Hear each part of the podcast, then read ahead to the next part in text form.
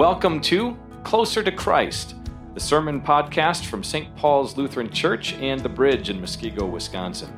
You can learn more about our ministries at stpaulmuskego.org. And now for this week's message. Today, I'd like to invite you to join with me on a Bible study. Uh, so, I would ask you to open up your Pew Bibles to page 1176. 1176, it's Ephesians chapter 4, verses 26 through 32. Again, page 1176. We'll be looking at a lot of different passages, so you want, might want to mark uh, this page uh, somehow.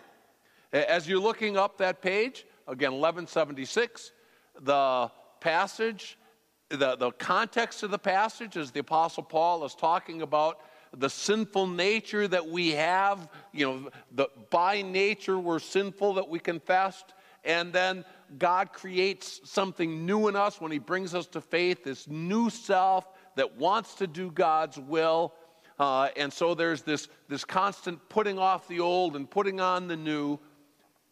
And then he, he gives us some examples of what that means. And that's where our text begins Ephesians chapter 4, verse 26.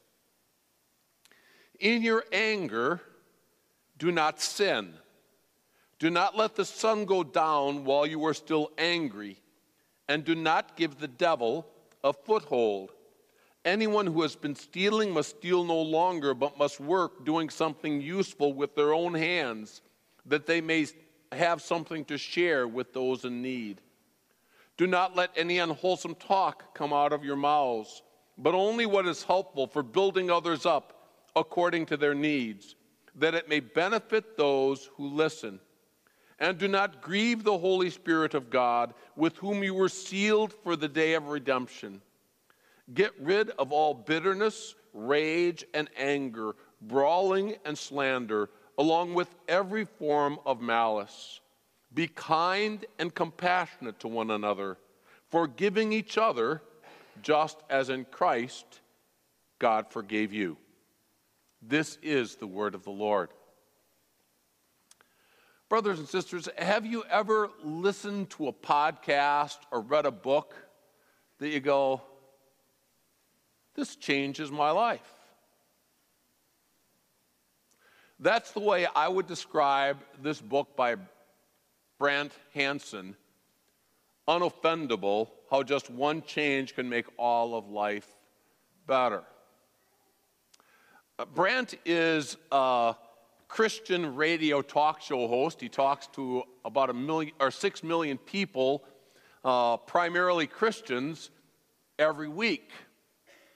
And when you talk with that many people every week, you are probably going to get some of them angry with you. For example, this is a little phrase from one of the emails he received that he was told the devil smiles each time you pick up your mic. You don't have one intelligent or spiritual thing to say, a lukewarm, undecided follower. Wow.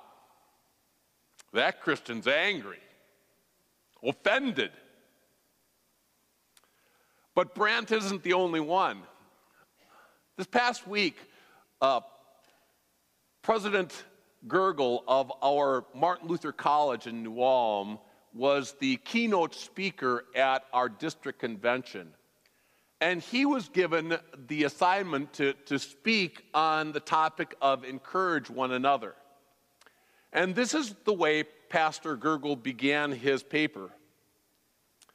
I was a little stunned that your district presidium would ask a Pharisaical, legalistic, hypocritical government toady, fascist, and heretic to deliver this keynote address.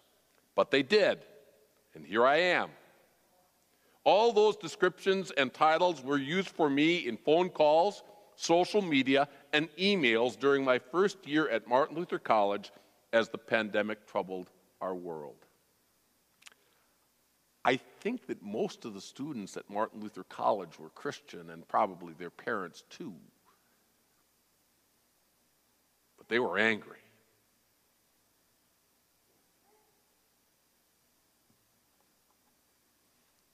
But didn't they have a right to be angry? Brant Hansen in this book says no. You don't have a right to be angry. It's like, whoa, wait a second. What about the concept of righteous anger? This is what I mean is, is this book forced me to think through things in a way that I never thought of before.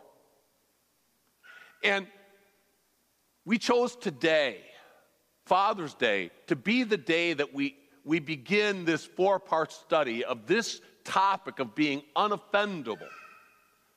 Because we as dads, we so very often set the tone for the family that we have influence around us. And if we act in anger, it impacts everybody. And if we act in anger, that's how our kids will learn to react to. But don't we have a right to be angry? Especially this month. June is Gay Pride Month. Christians have a right to be angry, right? This month, Multiple innocents have died of gun violence. Don't we have a right to be angry about that injustice? In the next week or two, the Supreme Court is going to issue a divisive decision about the right to life and our pregnancy counseling centers are already being threatened. Oh, certainly, we have a right to be angry.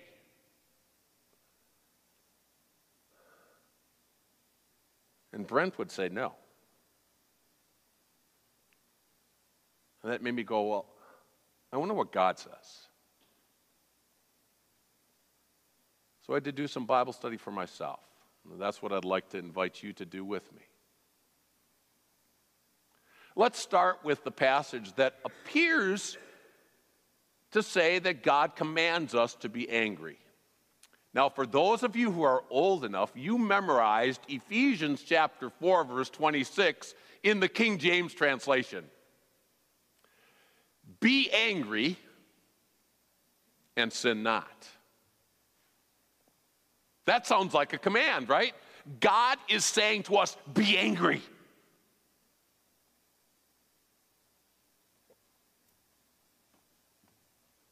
But is it? Well, one of the blessings of being a pastor is we had to study Greek along the way. So I looked at the Greek. If you look up the word for be angry in the Greek interlinears that are out there online, it will say that it is an imperative. Now, I know for you English majors, you're just, imperative. This is great stuff. I'm going to use the word indicative in just a minute as well. Imperative means command, indicative is just a, a, a statement of fact. The interlinears say this verb form is an imperative, it is a command. Be angry, God is saying to us. But I looked at that form and went, man, I don't, I'm not sure. I have to do a little bit of digging back and looking at the Greek verb endings. And you know what I found out? The imperative and the indicative, the command and just the, the statement of fact, it is the exact same form. So the, the word can be be angry, or it can just be a statement of fact, so you're angry. So, which one is it? Well, this is a quotation from Psalm 4. So I took a look at Psalm 4. And if you want to take your worship folder, on the inside back cover of the worship folder is group work that we, we develop every week for our small group Bible studies and your family and personal Bible study. Right at the end of group work, I quote the entire Psalm 4. So why don't you take a look at Psalm 4? Be angry and sin not is a quotation from Psalm 4, verse 4. Do you see it there? Tremble and do not sin. Wait a second, it doesn't say be angry, it says tremble. Oh, got to do some more research. Why does it say tremble and not be angry? Oh, because the Greek translation of the Old Testament, the Septuagint, kind of did a paraphrase of the word tremble, and they translated it be angry. The Apostle Paul is quoting from the, the Septuagint, the, the Greek translation of the Old Testament. The Hebrew for tremble is the idea of shaking. You, you, know, have you ever been so angry that you start to shake in fear? You can hear it so often in people's voices, right? When they're angry, you can hear their, their, their voice starting to shake, right? That's the word. So God isn't saying be angry. tremble. And then, well, if the, if the words, forms aren't clear, then, then you start to look at the context.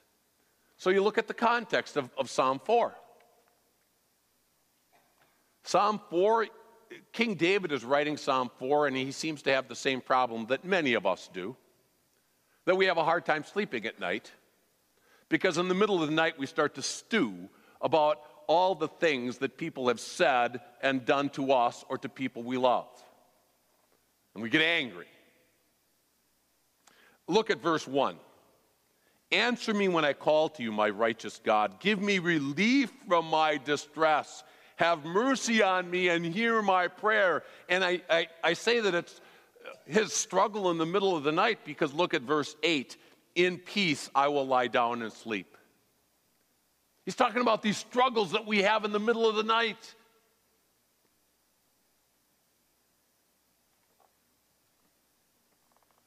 Why do we have these struggles? In verse 3, God makes a diagnosis. Or verse 2, I'm sorry.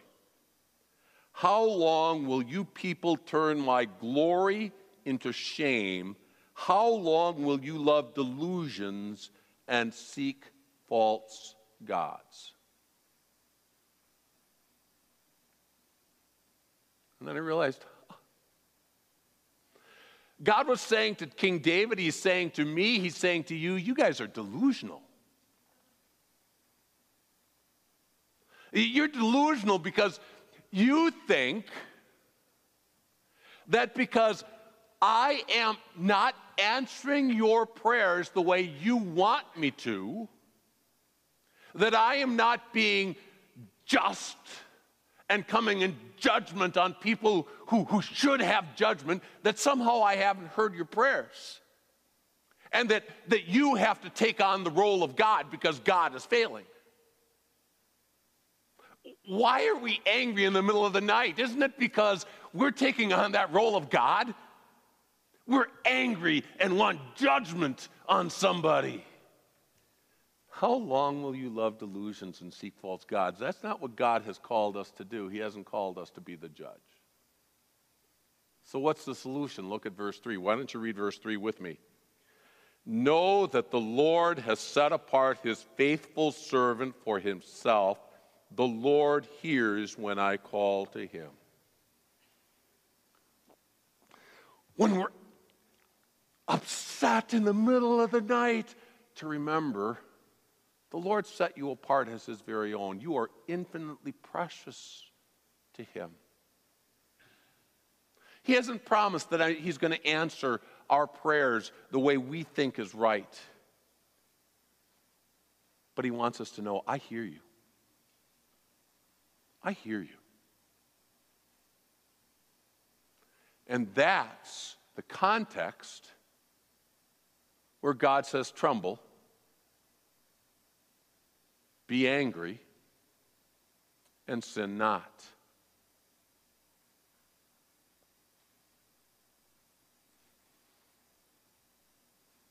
God is just recognizing that this is the way we are by nature. This is our default response. That when we see things that people say and do to us that, that hurt us, that hurt the people we love, when we see things that are just wrong in the world, we tend to get angry. He's not saying, you be angry. He's just acknowledging, you're going to get angry because that's your default. And that's the context of Ephesians 4, too. In Ephesians 4, Paul is talking about the sinful nature. That is, we are by nature sinful, right? We just confessed that. Oh, yeah. Every one of us has the same sinful nature.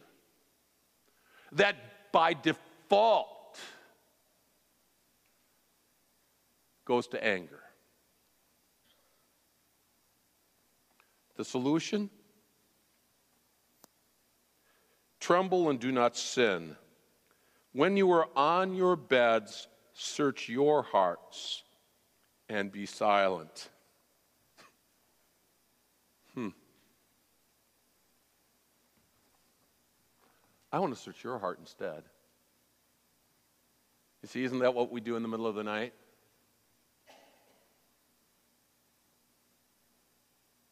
When we're angry, we so very often know exactly what you're thinking. I love the way Brent, Brant Hansen uh, talks about this stuff. Uh, he, he, says, uh, uh, where is it? Everybody's an idiot but me. I'm awesome. That's the default, isn't it? I have good reasons for all the dumb things that I do, but obviously none of you have good reasons for doing the dumb things that you do. And the next quote that I have there is uh, We have no idea what is in someone else's heart. We don't know the backstory. I don't know what you're thinking. So, very often we assume that we do, right? We know why somebody said, said something, did something. We know why they're involved in some immoral action. And it's so easy for us to judge, but we don't know their hearts. And so the solution is not, you be angry at them, but acknowledge, I have a sinful nature that causes me to be angry. And I need to search my own heart to recognize my own delusions, to confess my own sins, my own first commandment sins, where I am trusting myself and my judgment more than God. And then look back at Psalm 4, verse 5. Offer the sacrifices of the righteous and trust in the Lord.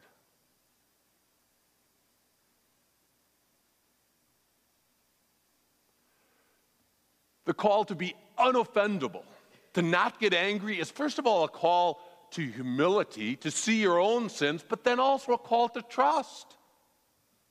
To trust that the Lord's got this. In Romans chapter 12, the Apostle Paul writes, Do not take revenge, my dear friends, but leave room for God's wrath, for it is written, It is mine to avenge, I will repay, says the Lord. On the contrary, if your enemy is hungry, feed him. If he is thirsty, give him something to drink. In doing this, you will heap burning coals on his head. You're going to make him blush. Do not overcome, Do not be overcome by evil, but overcome evil with good. God has not called upon us to carry out his wrath and judgment. He's reserved that to himself. Paul warns there don't become overcome evil, but be overcome by evil. See, this is the danger that we, we think that we have this, this, I, this claim, this right to be angry. But our anger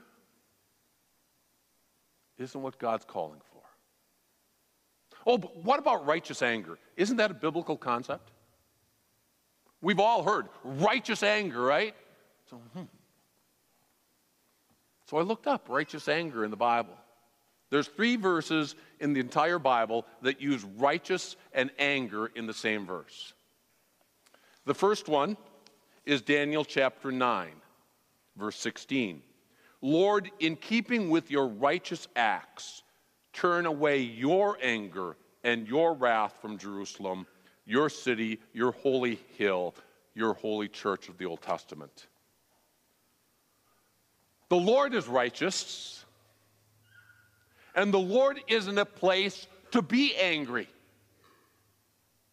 The Lord is the one who can search hearts, right? He sees our sins and our dumb reasons, our excuses. And He is just. Zechariah 2 3 is the second one. Seek righteousness, seek humility. Perhaps you will be sheltered on the day of the Lord's anger. Yes, the Lord is able to have righteous anger because he alone is the Holy One and he can execute judgment because he knows his best.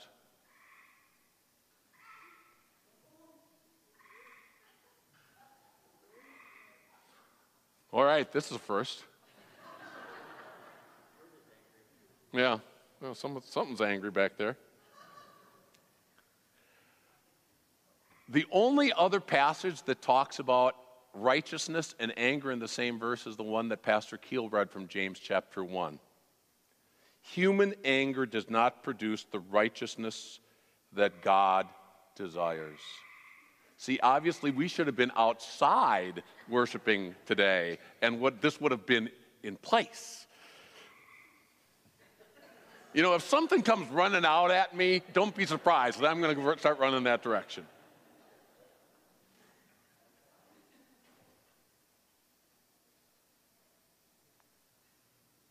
Human anger does not produce the righteousness that God desires.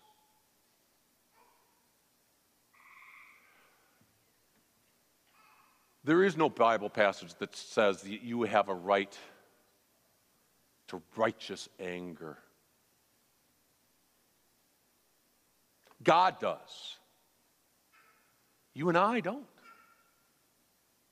In fact, the Apostle Paul warns that this anger is, is a, has a polluting power to it. In Ephesians chapter 4, if you still have that page, look at verse 26. In your anger, do not sin. Do not let the sun go down while you are still angry, and do not give the devil a foothold.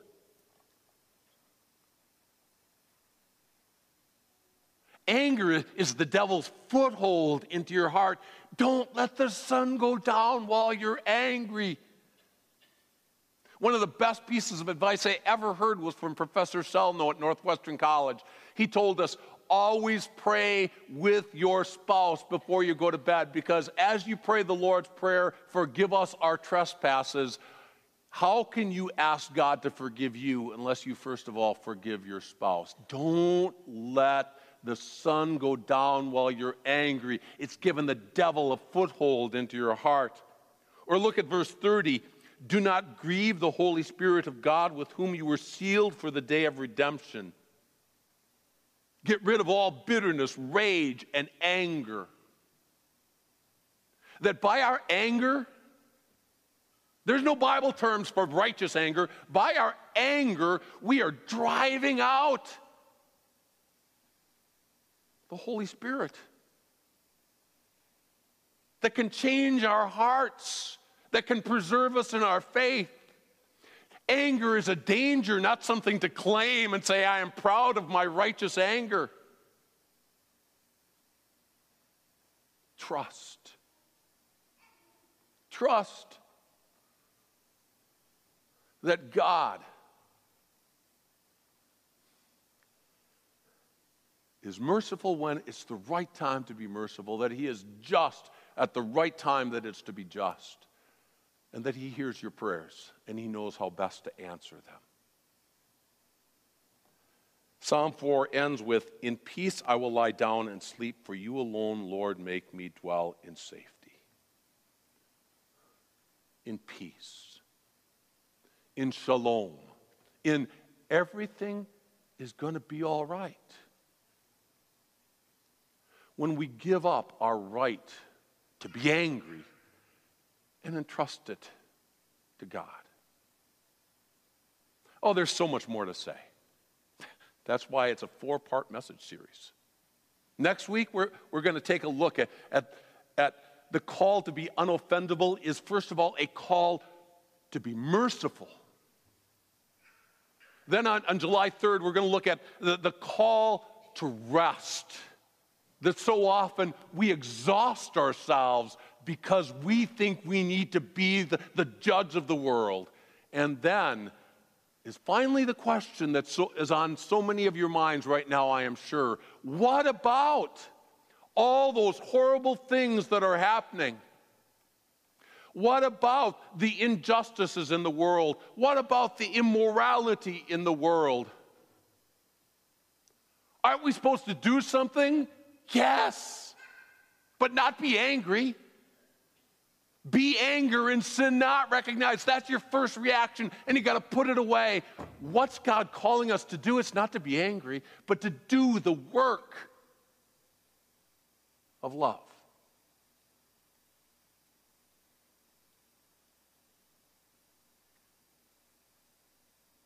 I'd like to close with a, an illustration that Brant used that, that as a, a Lord of the Rings nerd, I love. So, those of you who know the Lord of the Rings, you know the Ring of Power, right? The Ring of Power controlled all the other rings in Middle Earth. And the Ring of Power was a, a polluting power that the ring bearer, Frodo, as he carries that ring, it has a negative effect on everybody around him. And that ring of power is so heavy, it exhausts Frodo as you go through the saga. Frodo gets tireder and tireder. It is so heavy to bear. But Frodo is not meant to use the one ring of power. He is meant to take it to Mount Doom and throw it into the fires of Mordor to destroy it. Brothers and sisters, we all carry the one ring the ring of power. It's the natural reaction to be angry. And when we react angrily to something, it pollutes and negatively impacts everybody around us just like the ring. And it's heavy. Too heavy for us to carry. You can see the weight of that ring on Maundy, Thursday evening. Jesus prays in the Garden of Gethsemane. He's carrying that ring of power, right? He's carrying that ring of God's anger Father, take this cup, take this ring from me, yet not my will, but yours be done. It is too heavy for him to carry, but he carries it where? The Mordor, the fires of God's mercy and justice in the cross. And that's where God's anger towards you and me, that's where God's anger is destroyed. We are forgiven. God has cast his anger into the fires of the cross. And, brothers and sisters, that is our call too. Frodo only had to throw the ring of power into the fires of Mordor once. You and I have the call to do it every single day. To take the ring of power and humility say, I can't carry it, Lord. And trust the Lord will. And lie down and sleep in peace. Amen. Please stand. And the peace of God that surpasses all understanding will guard your hearts and minds through Christ Jesus. Amen. Thanks for joining us on the Closer to Christ Sermon Podcast from St. Paul's Lutheran Church and The Bridge in Muskego, Wisconsin. Closer to Christ podcasts are from our current sermon series and are released every Monday morning. For live stream services and other ministry information, please visit us online at stpaulmuskego.org.